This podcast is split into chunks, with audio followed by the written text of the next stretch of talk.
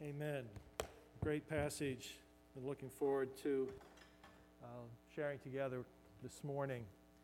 Uh, before we dig into this, I uh, felt it would be important to uh, say a few words about COVID.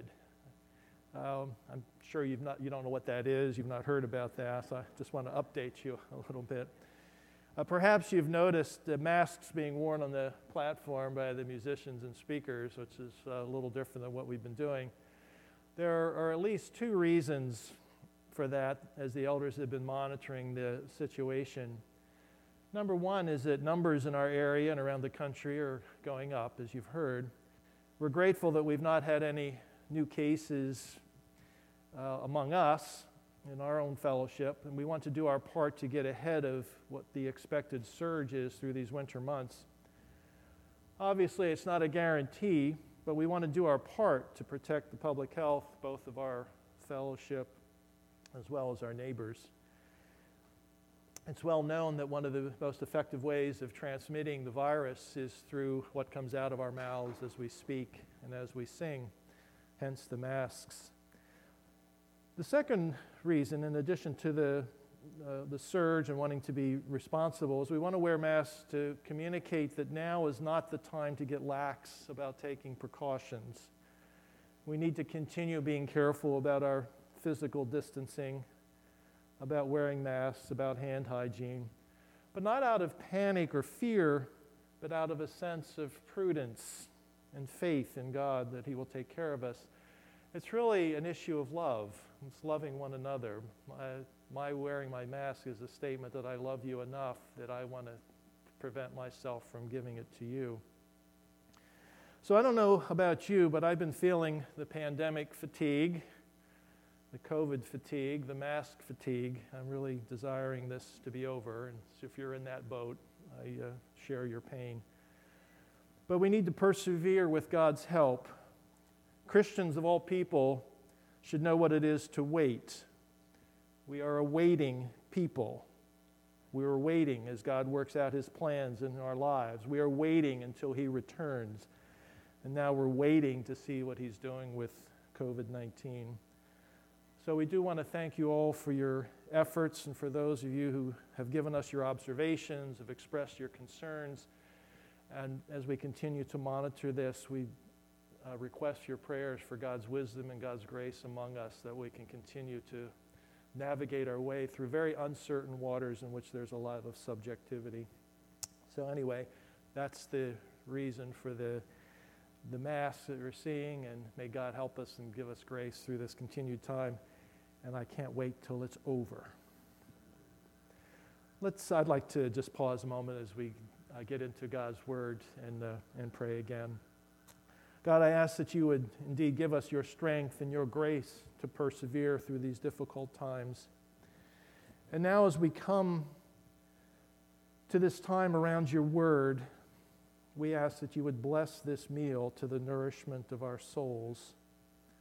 Open our eyes to see you, open our ears to hear you, open our hearts to receive you, change our lives to follow you more fully. Jesus, your name is truly a strong and mighty tower. Your name truly is a shelter like no other. So, in your name we pray, come and fill our hearts today. Lord, give us strength to live for you and glorify your name. Amen. Amen. If you haven't already, I invite you to turn in your Bibles to Acts chapter 4 to follow along with our uh, study this morning. Uh, two weeks ago, we were in Acts chapter 3, where we saw that a lame man was healed, after which Peter and John have an opportunity to tell the people about Jesus' death for their sins and about his resurrection. During that message, Peter gives a call to repent and turn back. Repent. Change your mind about following your own ways and turn back to the God who made you. Turn back to the God who loves you. Turn back to the God who came to rescue you. And Peter says, if you do so, that times of refreshing will come from the Lord. How many of us need those times of refreshing? Times of refreshing will come from the Lord. You will be saved from the penalty of sin. You will go through this process of being saved from the power of sin, and one day we will be saved from the very presence of sin itself. I don't know if you noticed, though, our story ended in Acts chapter 3 without seeing what the response was to that message. And today, in Acts chapter 4, in these verses, we see the response to that message. And so let's dig into what that response looks like. Uh, in Acts chapter 4, verses 1 to 4, we see the first phase of that response, and I entitled this The Arrest and the Imprisonment. So, this great miracle occurs. This lame man is healed. This man who has been lame from birth is healed. And what is the response? The response is Peter and John, and presumably this lame man, are arrested and put in jail. Not exactly the response we would expect. What was their crime? The crime, if you look in verse 2, teaching the people and proclaiming in Jesus the resurrection from the dead. And who were the arresting authorities? The arresting authorities were the priests, the captain of the temple, and the Sadducees. They were, Luke records, greatly annoyed. They were very disturbed that Peter and John were preaching about the resurrection. Luke specifically mentions the Sadducees here. If you know anything about the Sadducees, among other things they believed is they denied the possibility of resurrection. They did not believe that resurrection occurred. You can see that in the Gospels, Matthew, Mark, and Luke. You can also see it in Acts 23. So proclaiming Jesus' resurrection was particularly troubling to them because they didn't even believe in a resurrection in the first place. But you need to also note Luke's footnote in verse 4 he says, But many of those who had heard the word believed, and the number of men came to be about 5,000. After Peter's first sermon, we are told that about 3,000 people had come to the Lord. Here now, the number has risen to 5,000, so presumably another 2,000 plus people have believed in Jesus Christ for the forgiveness of their sins and have come to the Lord. I believe Luke is making an important point here that opposition does not stop God from accomplishing his purposes. Opposition does not stop God from accomplishing his purposes. So that's the arrest and the imprisonment. The next thing we see in verses 5 to 12 is the interrogation and the defense. The hearing is the next day. Verse 5 it says, On the next day, the rulers and elders gathered together. And you may notice that in verse 6 it mentions Annas and Caiaphas, along with John and Alexander and others. You may remember Annas and Caiaphas, who are among those attending. Uh, you remember them as those who presided over Jesus' trial and orchestrated his crucifixion just a couple of months earlier. This is not something that is out of their mind, this is something that's very much fresh in their mind.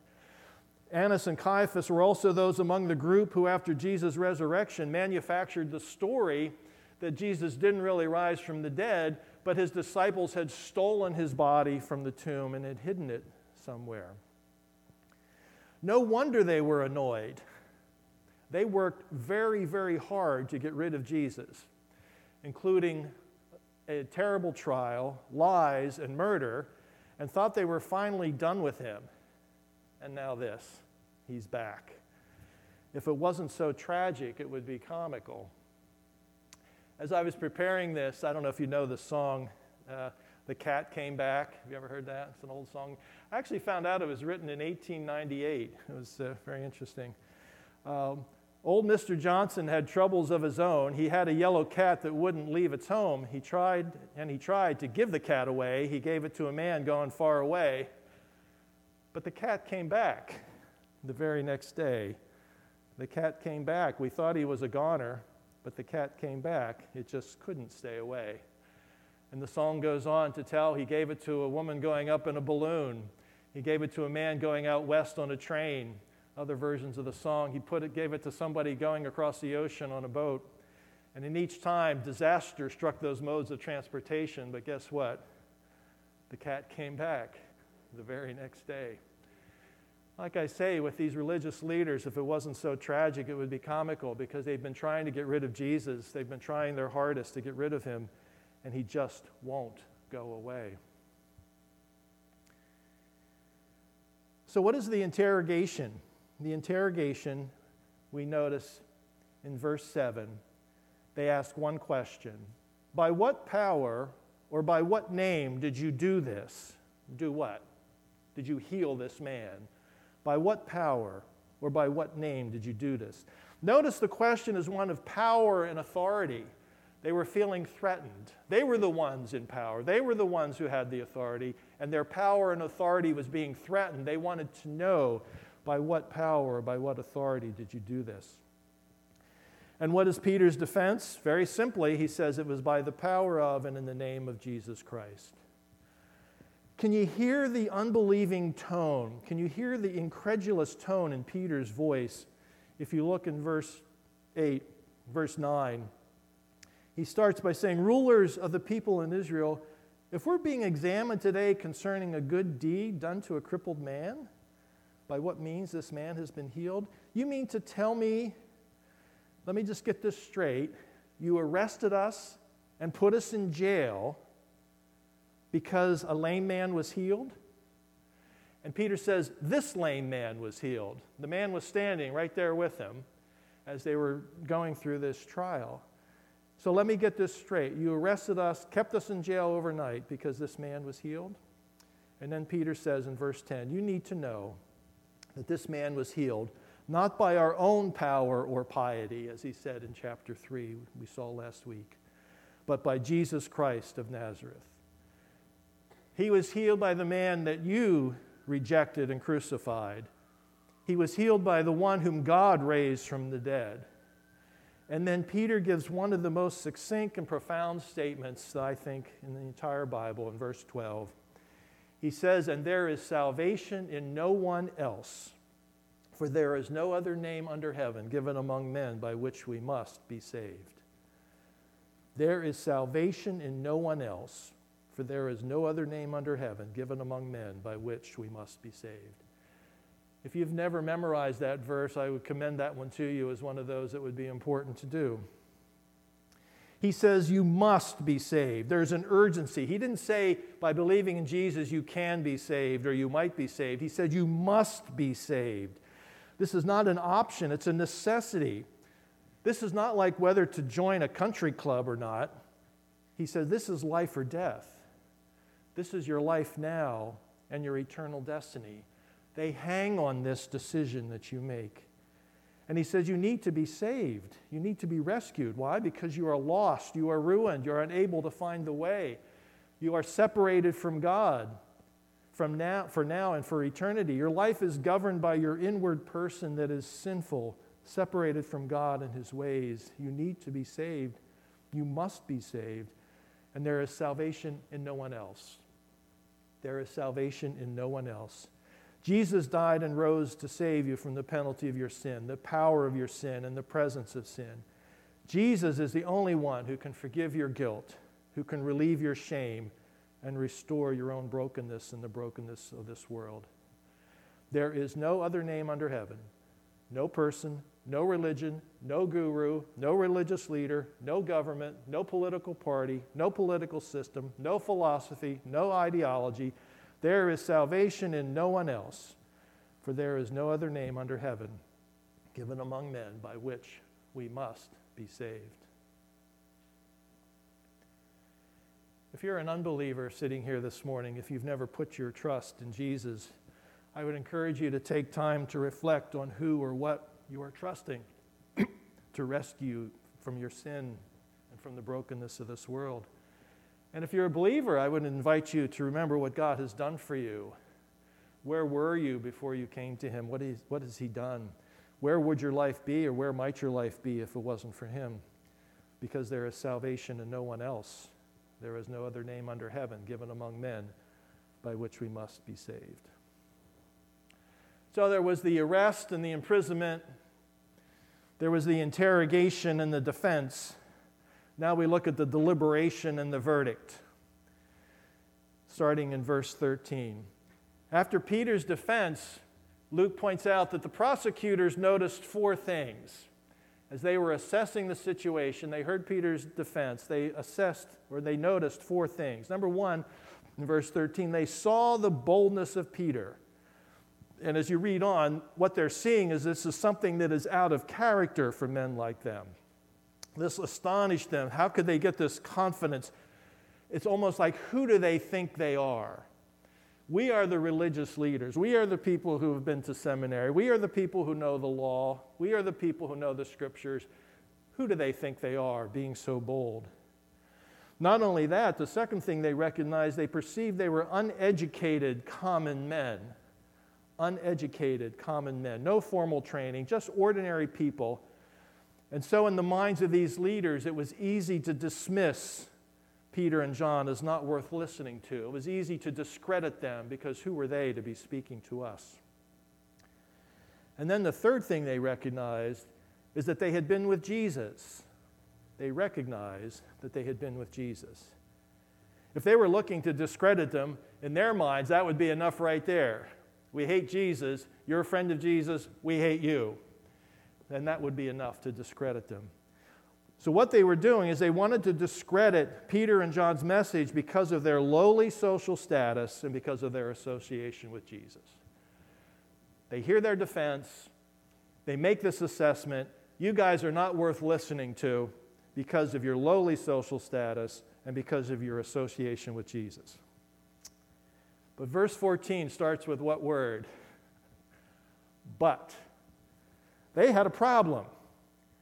They had a well known 40 ish year old man who had been crippled from birth, who just the day before was being carried into the temple, who is now standing before them completely healed.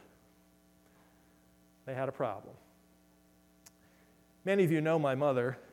She's 91. Hi, Mom. Uh, she gets around fairly well. She uses a cane, uses a walker.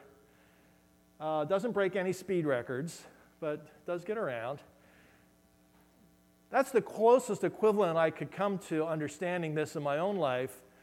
If somebody came and, and said, You know, your mom just won the Boston Marathon. And I, no, there's just, there's no way that this could happen. I mean, yesterday she was in a walker and a, and a cane, and she just won the Boston Marathon. I mean, that's the kind of drama we're talking about here, these guys had a big problem. They could not discredit this. And as a matter of fact, when you look at it, it says in verse 14, seeing the man who was healed standing beside them, they had nothing to say in opposition. Nothing to say in opposition. They could easily dismiss Peter and John as good for nothings, but they could not so easily dismiss the power of a life that had been changed by faith in Jesus Christ. So they have a private conference. They put Peter and John and this lame man out. And what happens now, I believe, is truly remarkable. Truly remarkable. If you look in verse 16, what shall we do with these men? For that a notable sign has been performed through them is evident to all the inhabitants of Jerusalem, and we cannot deny it a notable sign has occurred, something that is obvious, something that is well known, something that we cannot deny that this miracle happened. We cannot deny that this man who was lame is now walking. We cannot deny that. So, what we're going to do is we are going to bow before the name of Jesus Christ because there's no other power on earth that can do this. Is that what they say? No. They say, we're going to tell them to speak no more in Jesus' name. We're going to tell them to speak no more in Jesus' name. Don't miss this. This is the sinful heart at work. An obvious, undeniable miracle has occurred in Jesus' name, and they don't even have an alternate explanation for it like they tried with Jesus' resurrection. At least with his resurrection, they say, well, the disciples stole the body. They don't even have an alternative explanation. They say, we can't even deny this. But rather than believe in Jesus, they ignore the miracle and they choose to ban the mention of Jesus' name in the public square. They were willing to deny the plain facts in front of them and deny Jesus, the only one who could rescue their lives. Have you or someone you know ever said, I would believe in Jesus if only God would? And fill in the blank. Send me a sign, heal me, allow me to hit the lottery, whatever you want to fill in the blanks. To which I say, no, you wouldn't. We have great capacity to ignore the facts. A miracle will not lead to belief in Jesus if you don't want to believe. And these men had this man standing right in front of them say, We cannot deny the fact that yesterday he was lame and today he is healed in the name of Jesus, and we are going to command you to not speak in the name of Jesus. Many years ago, many of you know I'm a medical doctor. Many years ago, I had a patient, an older woman, who, through the course of a routine chest x ray, we discovered a spot on her lung that was very suspicious for lung cancer. It was very small. I gave her the results. I started going through, you know, we want to have you see a specialist. We want to take care of this because it's very early. There's an out, outstanding chance that this can be completely cured because we caught it so early. We were fortunate to catch it early. We weren't even looking for it, and we found it, and it's very early. And as I explained that, she said, Well, yeah, there's nothing there. There's no problem. I don't want to do anything. And I went back and said, Now, this looks like it might be lung cancer. I sort of up the ante now. I use the C word. Um, and we need to take care of this. And she said, No, I don't want to take care of it. I said, Okay. So, three or four months later, I repeated the chest x ray just to see where we were at, and it was bigger. The spot was bigger. And again, the radiologist reported that it was very suspicious for lung cancer. And I told her this again. I said, you know, if we get to this now, there's still, we still have a shot at this, that we could uh, cure this. She said, no, I, I don't want to do anything with it. Well, we did that several times, and it was about a year or so later she died of her lung cancer. She denied the plain facts that were in front of her, denied the only opportunity she had for cure, and thus opted to die instead, instead of live. And that's what these leaders are doing. They're denying the plain facts that are right in front of them. And rather than choosing to live by faith in Jesus Christ, they opt to die by separating themselves from him. So, what's their response? We see that in verses 18 to 22. So, they called them back in. They had dismissed them from the council. They called them and charged them not to speak or teach at all in the name of Jesus, in verse 18. They don't say, stop healing people. They say, stop speaking in the name of Jesus. Again, this is just remarkable when you think about what's, just, what's happening. We see this today in our own culture. People can say publicly, In God we trust. We can say publicly, God bless America, God bless the US of A. But what if we just changed that a little bit and said, in Jesus we trust. May Jesus bless America. I think that would change the character greatly. I'll tolerate you speaking of God, but don't speak to me of Jesus. Many years ago, um, I had the privilege of working with a colleague, an infectious disease specialist, whom I highly respected and admired. Not only was she a tremendously great clinician, very smart, very talented, but she was a great person. She just was a wonderful person. She was uh, not that old and sadly developed breast cancer that it became metastatic. And I had the opportunity to visit her in the hospital. and found when I went to see her that she was very discouraged about her condition and the outlook because the cancer had spread. And through the course of our discussions, I was able to point her to the scriptures. I was able to read some passages that could be of encouragement to her in her perspective about who, where God is in the midst of her suffering and the eternal life that waited. I don't know if she became a believer through our discussions or she was already a believer whose faith was strengthened by our discussions, but in any event, after our discussions, she had found great hope and peace and understanding God's grace in her life and, and what He had promised for her, and she was able to be at peace. Unbeknownst to me, she had spoken to someone before she died asking that I offer the prayer at her funeral.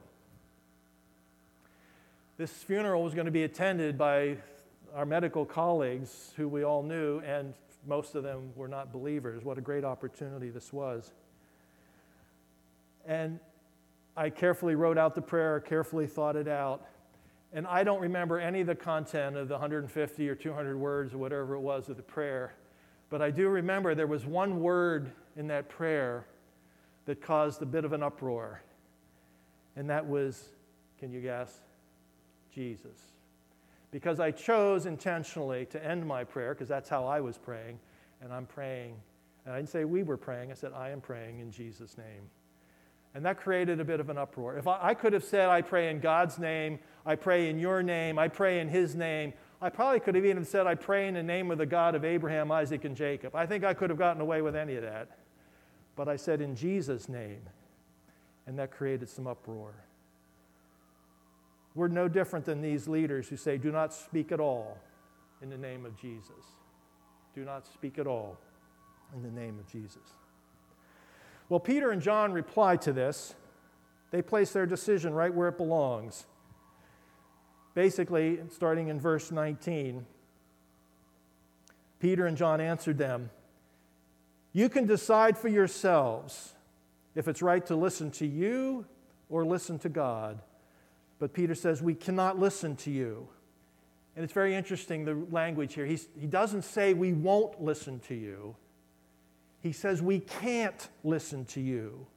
It's not possible for us to be silent. We have seen too much to be silent. We have seen Jesus' sinless life. We saw his death on the cross. We saw his resurrection from the dead.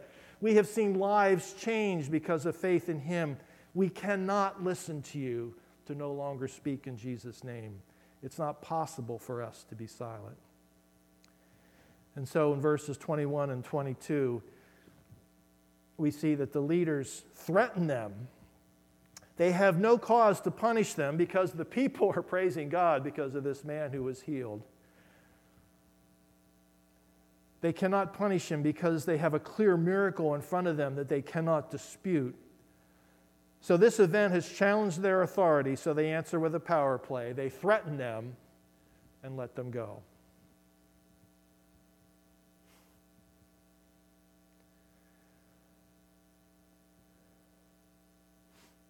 I think this is a remarkable passage when you think of what Jesus has done in the life of this man and what these leaders chose to do in denying the facts that were right before them to turn from Jesus Christ.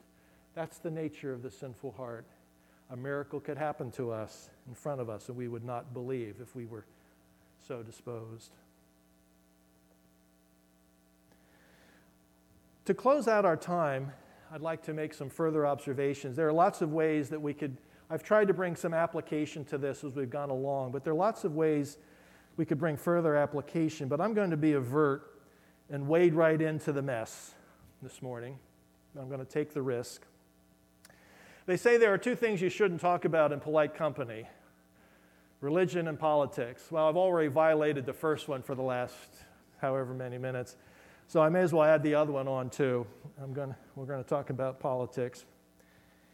As I was reflecting on this passage, I thought it was very interesting that God's timing on this passage. We are in the midst of an election season. And election seasons in general tend to be very emotional, very polarizing, and even divisive.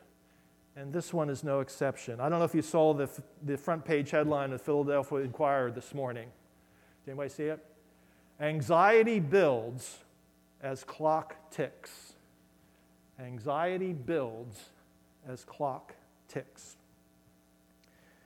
This is the first election that I can remember since I've been aware of it that, where people have had legitimate concerns about how people are going to respond to this. Is there going to be violence? Is there going to be unrest? Is there going to be a peaceful transition of power? I'd like to offer some thoughts based on this passage that I hope are helpful.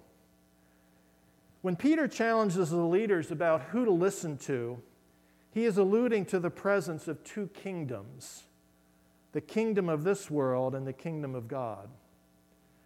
As Christians, it's important for us to remember that we are members, in a sense, of two kingdoms. We have an earthly citizenship by natural birth into the kingdom of this world, which includes citizenship in the country of our birth. But as Paul says in Philippians 3:20, because of Jesus saving us from this world, our real citizenship is in heaven. Our real citizenship is in heaven. So, as Christians, we can almost say we have a dual citizenship. We have a citizenship in heaven and we have a citizenship here. But our citizenship in heaven is our primary citizenship. Paul also said, or Paul says in Colossians 1, he says that when we trusted Jesus as our Savior, God took us from the domain of darkness and transferred us to the kingdom of His beloved Son. So we are members of two kingdoms. Peter also clearly states that despite these leaders' authority in this world, his, Peter's, ultimate loyalty is to God alone. There is no other name under heaven given among men, Peter says, so you be the judge of who we should listen to, you or God. Then Peter says, There is salvation in no other name but Jesus. There is salvation in no other name. One of the dangers we face as Christians in the United States, which has troubled me for some time, one of the dangers we face as Christians in the United States is to believe that our salvation, our well being, even God's kingdom on earth, is dependent upon election results. It's dependent upon the right members of Congress or the right court appointments. Now, hear me. I'm not saying these issues are unimportant. I'm not saying that we shouldn't care about them. All political decisions will affect us. Some will make our lives easier, some will make it more difficult for us, either as citizens of this country or as believers. But these issues are not of primary importance to those of us who are citizens of heaven. They are secondary. They are secondary because Jesus is our King. He is the King over all kings. He is the ruler over all rulers. His will will ultimately be done on earth as it is in heaven. Jesus never has to run for office. He is king eternally. Jesus' kingdom is a perfect kingdom that will never fail. Hear this. No matter how this election goes, it does not affect either our primary citizenship or the ultimate triumph of God's kingdom.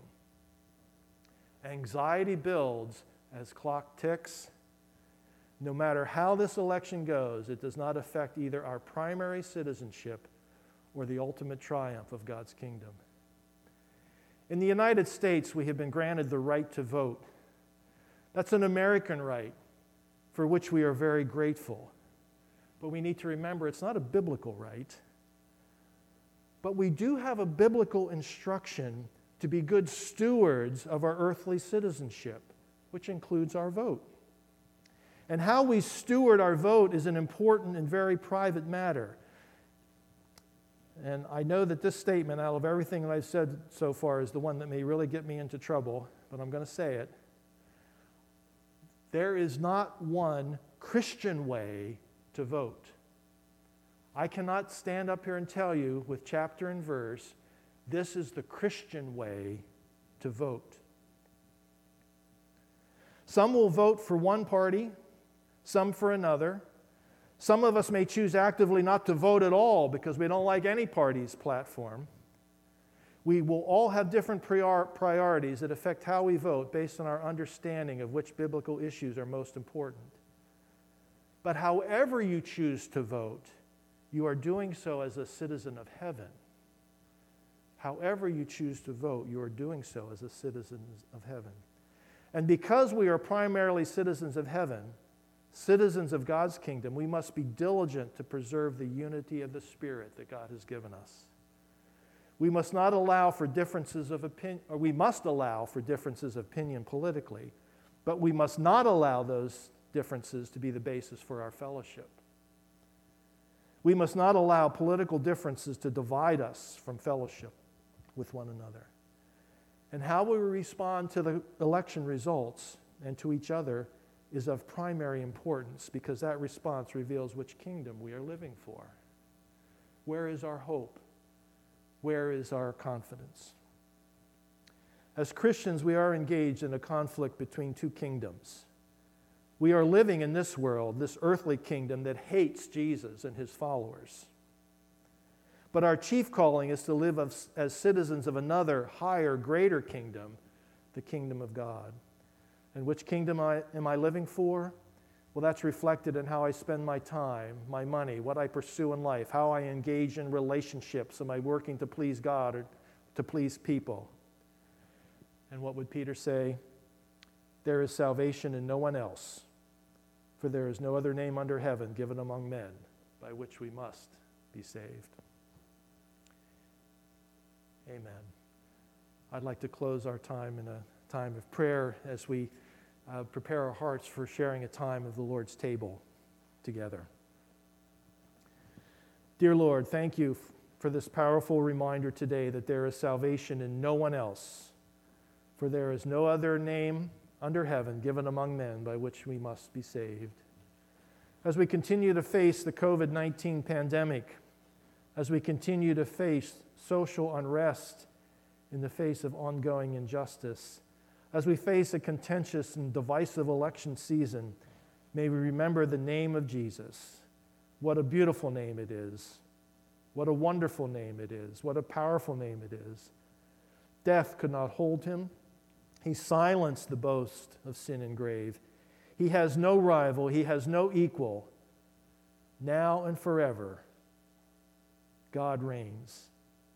His is the kingdom, His is the glory. There is nothing that can stand against the powerful name of Jesus. So we ask, Lord, that in the trials of this life, that we are children of this great kingdom. We are citizens of heaven. We live and walk in the name of and in the power of the King of Kings and Lord of Lords, in the name of Jesus Christ, in whose name we pray. Amen.